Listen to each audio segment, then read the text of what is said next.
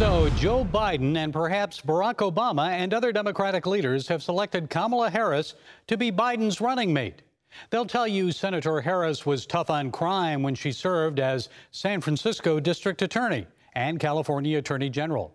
The truth about Ms. Harris's record is revealed in the book Profiles in Corruption. Tough on crime?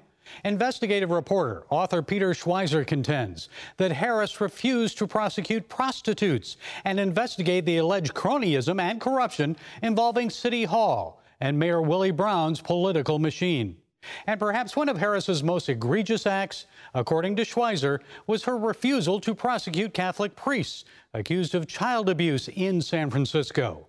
Not a single one was brought to trial despite complaints against 40 priests. These are just several examples.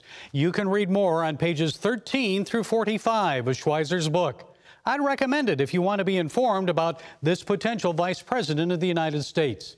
Tough on crime. It appears Harris was involved in selective prosecution and law enforcement in California. Investigate the facts and you decide, folks.